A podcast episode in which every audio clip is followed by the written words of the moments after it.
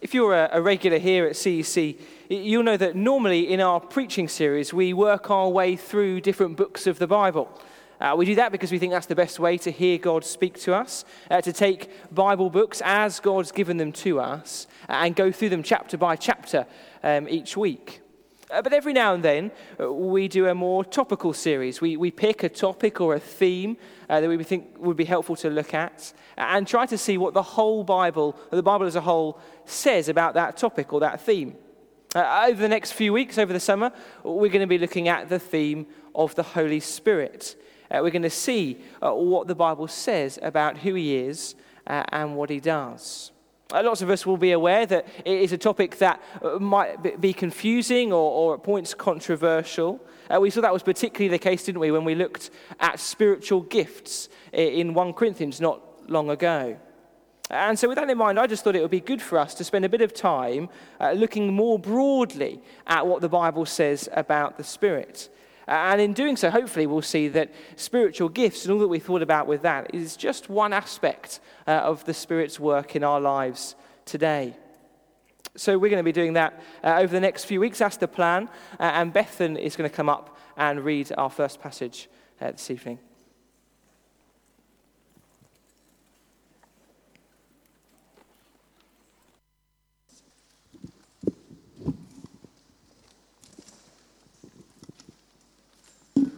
Our reading is from John chapter 14, starting at verse 15, and that's on page 1082 in the church Bibles. John chapter 14, verse 15, 1082. If you love me, keep my commands, and I will ask the Father and he will give you another advocate to help you and be with you forever, the Spirit of truth.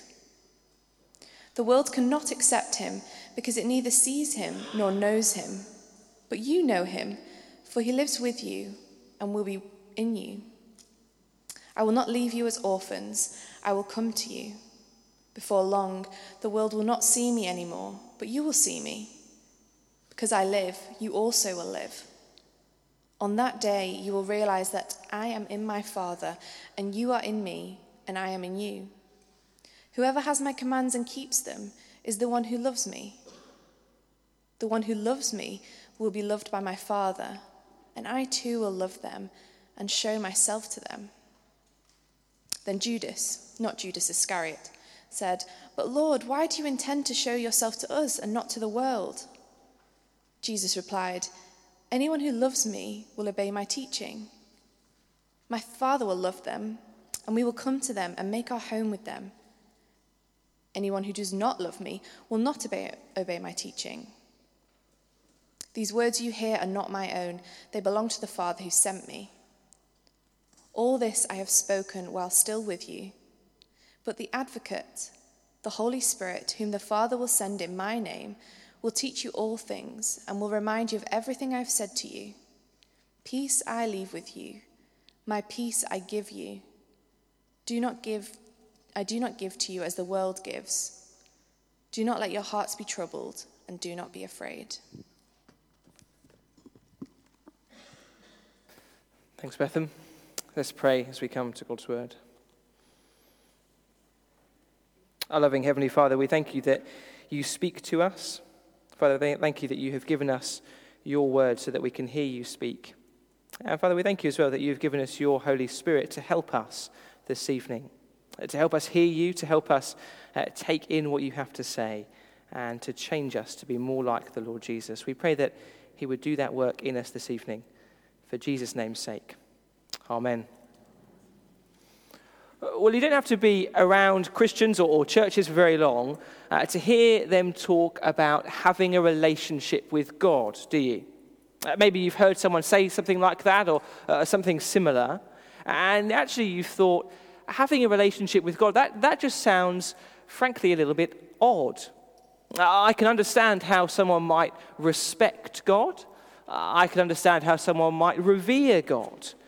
Uh, but having a relationship with God, uh, how does that work? Uh, how can you relate to someone who's not right there in front of you?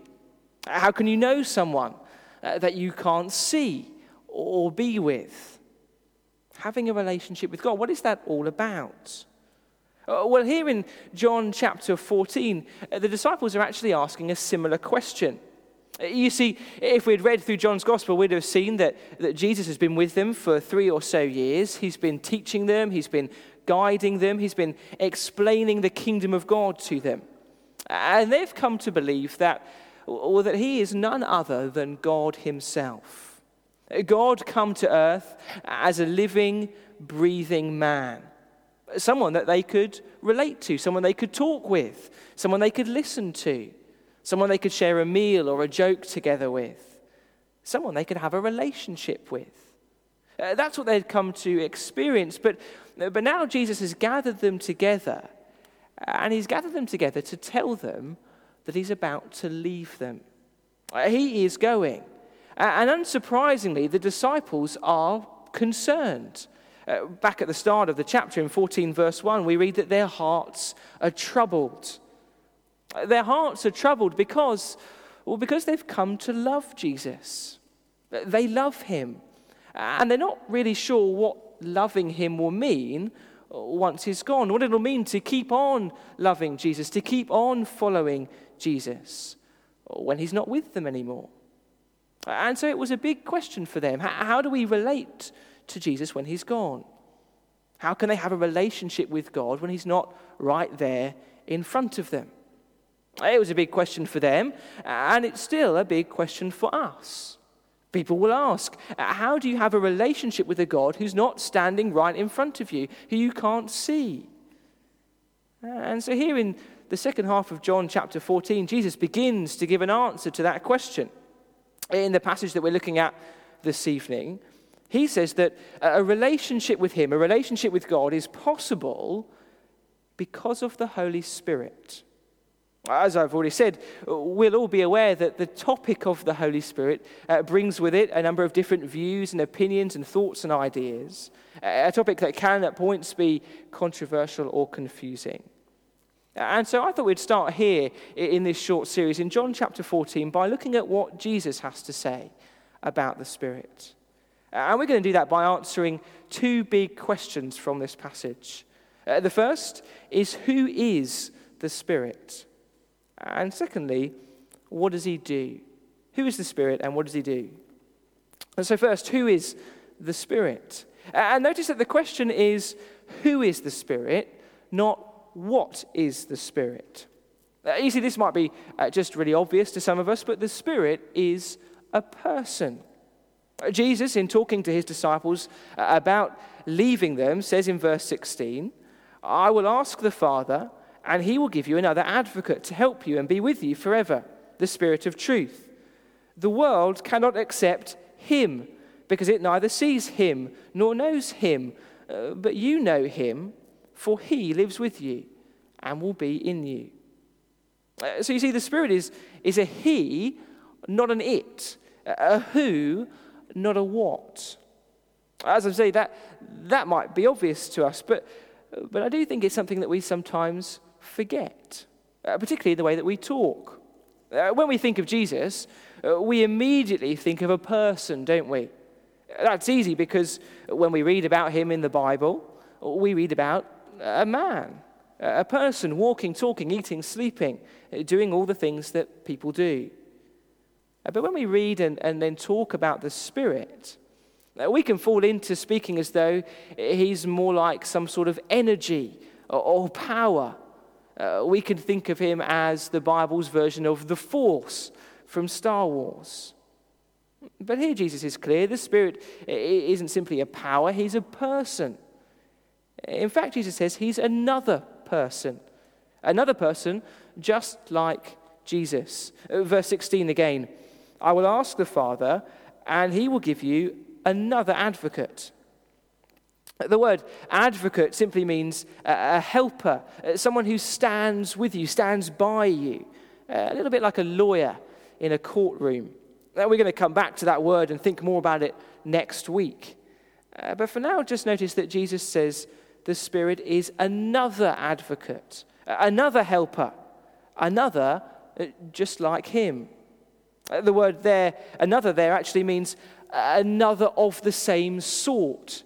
Uh, and so the Spirit is another person of the same sort as Jesus. And so, uh, to reiterate that, he says in verse 17 that uh, the Spirit is the Spirit of truth. Uh, back at the start of chapter 14, just look uh, back across the page there in uh, verse 6 and 7. Jesus says that he is the truth. And so, again, Jesus is describing the Spirit in similar terms to himself. And very simply, he wants us to grasp uh, that the fact that the Spirit isn't uh, just a person, but a divine person.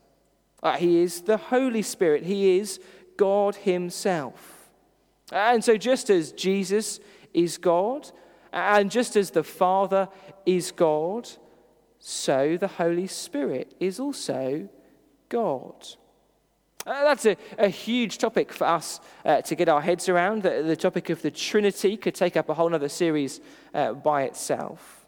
Uh, but very simply, here, we just need to have clear uh, at the start that the Spirit is a person, a person just like Jesus, of the same sort as Jesus, uh, which means he's a divine person. He is God, the third person of the Trinity. And so that's who the Spirit is. And the next question, which we're going to spend longer thinking about this evening, is what does He do? And this really is the question uh, of our next six weeks over the summer. What does the Spirit do? What does He do? And in John 14, I think we see two key things that the Spirit does. Uh, the first is that He unites us to God. Uh, remember, the disciples, they are worried that Jesus is about to leave them. But as we've just seen, Jesus says, You don't need to worry because I'm not going to leave you alone. I'm going to send you the Spirit. And look what he says in verse 17. The world cannot accept him, that's the Spirit, because it neither sees him nor knows him. But you know him, for he lives with you and will be in you. Jesus will send the Spirit, and he says the Spirit's not just going to live with the disciples, as Jesus has been doing uh, for the last few years. No, the Spirit is coming to live in them. Hundreds of years before Jesus, uh, the prophet Ezekiel spoke of a day when God would no longer live in a tent or in a temple, uh, but he would come to live in the hearts of his people. By his Spirit, God would live in his people. And in doing so, he would enable them to live wholeheartedly for him. And so, here, the night before his crucifixion, Jesus says that promise, that promise in Ezekiel and others in the Old Testament, they're, they're about to be fulfilled. The Spirit is coming, and he will unite you with God. And you notice as well how all three persons of the Trinity are involved in this union. Uh, verse 20 On that day you will realize that I am in my Father, and you are in me, and I am in you. And again in verse 23, Jesus replies If anyone loves me, he will obey my teaching. My Father will love him, and we will come to him and make our home with him. Uh, through the Spirit, the Father and the Son will not just be with the believer, uh, but live in them. And so, can you see how, or how reassuring, how mind blowingly amazing this would have been for the disciples? Yes, Jesus is leaving. Yes, he's about to return to his Father. Uh, but in chapter 15, he'll say that that is actually a really good thing.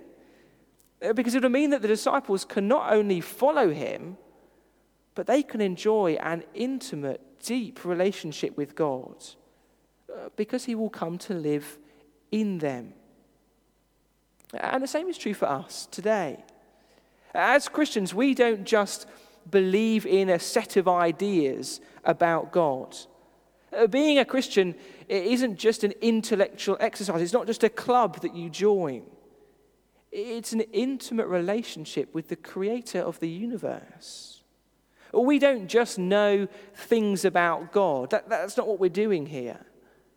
No, we know God because he comes to live in us by his Spirit. And as we saw in 1 Corinthians over the last term, that should change the way that we think about ourselves. We have, if we're Christians here this evening, we have God living in us. And so it really does matter what we do with our bodies, what we say with our tongues, what we use our time and our energy for. It should change the way we view ourselves, and it should change the way we view each other as well. If we are deeply and intimately united to God by His Spirit, well, that means we are deeply and intimately united to each other by that same Spirit. Uh, Paul says we are one body, united by the Holy Spirit. And so Jesus says to his disciples, Yes, yes, I, I am leaving you, but don't worry. The Spirit is coming and he will unite you to God. And secondly, the Spirit is coming and he will help you. People don't really like the idea of being helped nowadays, do they? We, we don't like the idea of being dependent on anyone much, really. Uh, we want to be independent people. Uh, that's held up as the thing to aim for. And, I, and I've come to realize that uh, that desire for independence starts at a very young age. That one of my daughter's first words was self. Uh, she learned to say self very early on, and self is just a shorthand for her saying, I can do this by myself. Thank you very much, Daddy. I do not want or need any help from you.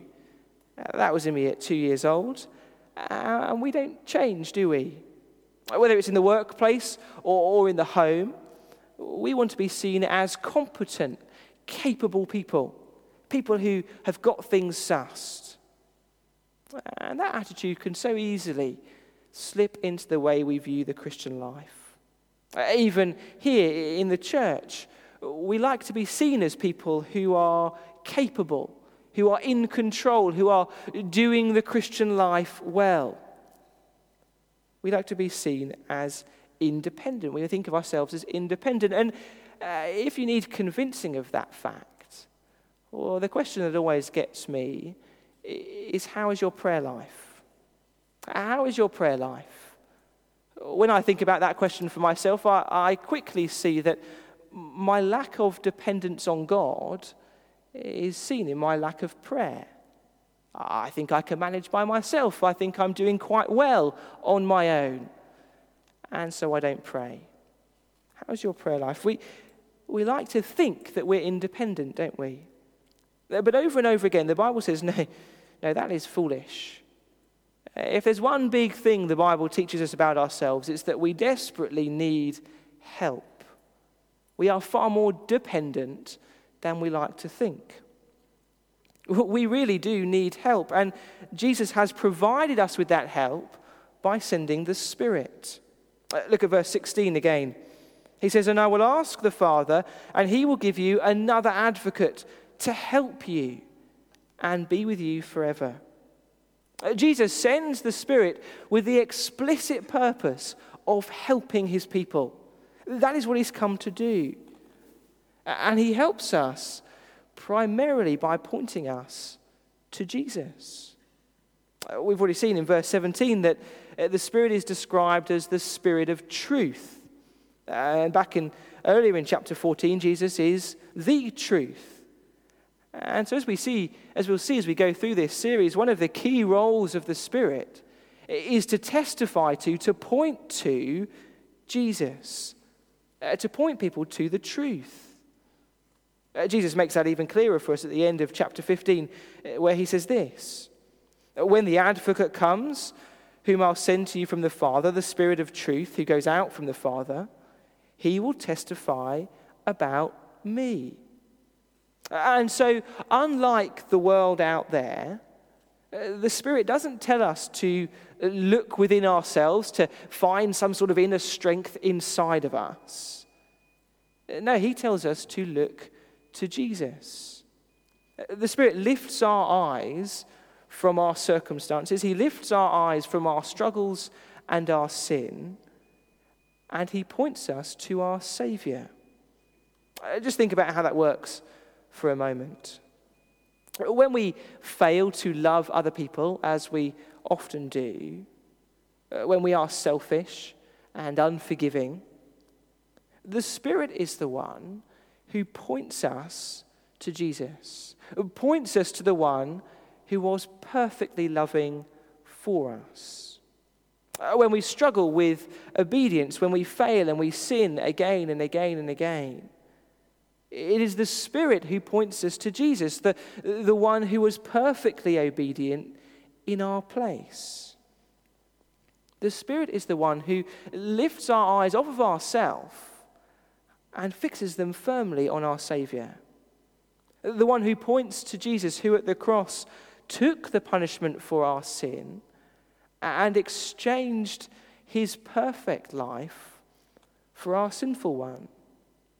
And so it's as the Spirit does that, it's, it's as He fixes our eyes on Jesus that, uh, well, that we know the truth, that we, we find forgiveness, uh, the truth of hope in Christ, the, the ability to keep living for Him, to love like He loves, and to obey like He obeyed. And so, again, can you see how reassuring this would have been for the disciples? Uh, the disciples who have had Jesus by their side, guiding them, showing them, helping them, teaching them uh, for these years. Uh, but Jesus, who is about to leave them, but is not leaving them on their own. Uh, he will send the Spirit, the, the one who will come to live in them, and keep pointing them back to Jesus, keep reminding them of their Savior. It's the Spirit who helps us to know Jesus better. And it's also the Spirit who helps us to make Jesus known. You see, the disciples, they've been listening to Jesus explain all of this, uh, all this stuff about the coming of the Spirit and how God's about to fulfill those wonderful promises to Ezekiel. Uh, but then in verse 22, Judas has a question. You see, Judas knows that, that God has promised to extend his blessing to all people, uh, to the very ends of the earth. And so in verse 22, he says, uh, Lord, why do you intend to show yourself to us and not to the world? Uh, Jesus, why are you doing all of this for us and not everybody else? Why not reveal yourself to the whole world? I thought that was the whole idea. Wasn't that the big plan? What about everybody else? And we see Jesus' reply in verse 23. Jesus says, Anyone who loves me will obey my teaching. My Father will love them, and we will come to them and make our home with them. Uh, don't worry, Judas, Jesus says. God hasn't forgotten his promises. Uh, the promise of life, the promise of the Spirit, uh, these are promises for who? For anyone. Anyone and everyone who will love me and obey my teaching. And in fact, that's been the big message throughout John's gospel. Uh, as I say, we've jumped in here at chapter 14, but if we went back, we would see that anyone, whether a fisherman or a tax collector or a religious leader or a Samaritan woman, anyone who loves Jesus, anyone who listens to his word and believes in them, well, that person can have eternal life. Uh, that person can enjoy this intimate, permanent, personal relationship with God. Uh, this is for anyone who will love Jesus and listen to him. And so you can imagine, can't you, that, that Judas is nodding away, thinking, yes, yes, this all makes sense. I, I, get that we need to listen to you, Jesus. I, I get that loving you involves listening and obeying. Uh, but what I still don't get is how this is going to work once you've gone. How will people respond to your word when you're no longer there to speak to them? Uh, look at verse 25. All this, Jesus says, I have spoken while still with you. But the advocate, the Holy Spirit, whom the Father will send in my name, will teach you all things and will remind you of everything I have said to you. Don't worry, says Jesus. The Holy Spirit is coming uh, and he will help you to remember my words. And that isn't just for your own sake. It's not some nostalgia thing so you can just think back to good times. No, no, this is so that you can remember them and proclaim them so that others can hear them and respond to them as well. That is ultimately where Jesus is heading in this final conversation with his disciples. Uh, he's, on the one hand, he's reassuring them. Uh, he's saying, Don't worry, I, am not leaving you alone. But he also has a job for them to do. Uh, the disciples, in the power of the Holy Spirit, are to take Jesus' words and proclaim them, to speak them, and crucially for us here this evening, to record them in the pages of the New Testament, in the pages that we're holding in front of us this evening. And that's exactly what happened. The disciples, they heard and believed the words of Jesus. And then, with the help of the Holy Spirit, they took those words and they proclaimed them to the ends of the earth. Uh, they continued Jesus' mission by proclaiming Jesus' words. And we are called to do the same here in Chessington. Uh, we're different, of course, to the disciples in that the Spirit doesn't inspire us to write scripture as He did for them. Uh, that work is complete. We, we thought about that back in Corinthians.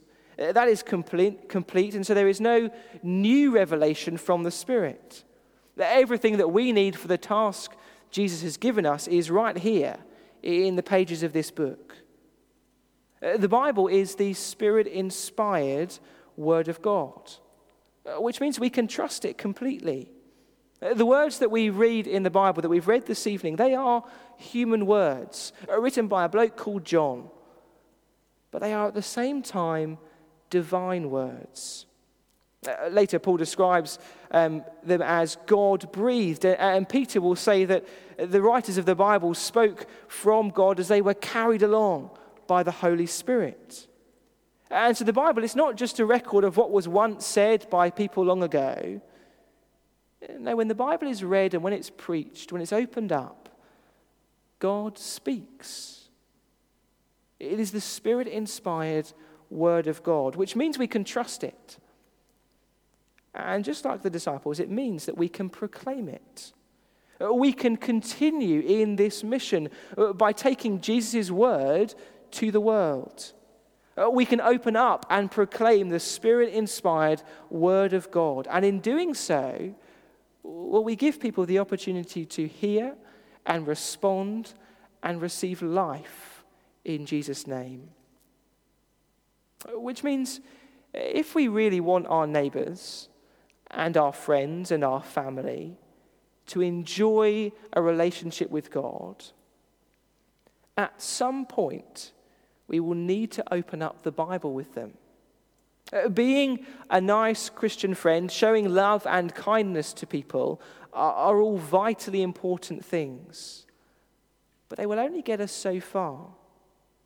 People need to hear Jesus speak to them through his word, the Bible. They need to listen to Jesus more than anything else in the world because, verse 23 says, it's only as they listen to him, only as they love and obey his word, that they can enjoy a relationship with God. And so people need to meet Jesus in the pages of the Bible. And it is our job, it is my job, and it is your job to introduce them, uh, to invite them to come and meet the one who has the words of eternal life. If we love Jesus, then our job, our mission is not just to be nice people. It is to give people the opportunity to hear Jesus speak to them through his words. And I know, even as I say that, that for many of us, myself included, that is a daunting prospect. It is far less scary to just smile and be friendly with people. Uh, but the idea of opening up the Bible with someone uh, or of bringing them to church to hear the Bible preached, that is a different thing altogether. And so we might feel anxious, we might feel uh, concerned or frightened at the idea of doing this, of continuing Jesus' mission by spreading his word. But you know what? I'm pretty sure the disciples felt the same way. You know, all 12 of them. And Jesus knew that. Jesus knew how they were feeling and he knows how we feel. Which is why he says in verse 27 Peace I leave with you, my peace I give you. I do not give as the world gives. Do not let your hearts be troubled, and do not be afraid. Don't be afraid, says Jesus. You don't need to be worried about what lies ahead. You have my peace. Yes, there is a job for you to do, but it's not a job I expect you to do on your own. I'm not just here to give you a pep talk or a motivational speech or some top tips on evangelism. No, I'm giving you myself. I'm, going, I'm giving you my spirit who will come to live in you, who will keep reminding you of me, uh, keep filling your vision of me. And my spirit who will enable you to speak about me. Even when it's hard, even when it's awkward, even when you face opposition. Jesus says to his disciples, and he says to us, If you believe in me, then you have my spirit, God Himself living in you. And verse 16, He will be with you forever. Forever enabling you, forever empowering you to keep on going, to keep living for Jesus, to keep speaking for Jesus what that involves, what that looks like to live lives in step with the Spirit, is what we're going to be thinking about over the next few weeks. Uh, but now, we're going to thank God for the gift of His Spirit, that amazing gift of God coming to live in us. Let's pray together.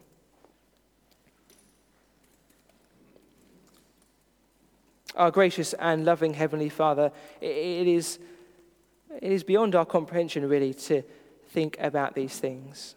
To think that you, the, the God of the universe, the God who made the stars and the planets and everything else, come to live in us by your Spirit, to uh, dwell in the hearts of your people, to work in us, to help us, to change us, to transform us into people who live for, for Jesus, who look like Jesus, and who love Jesus.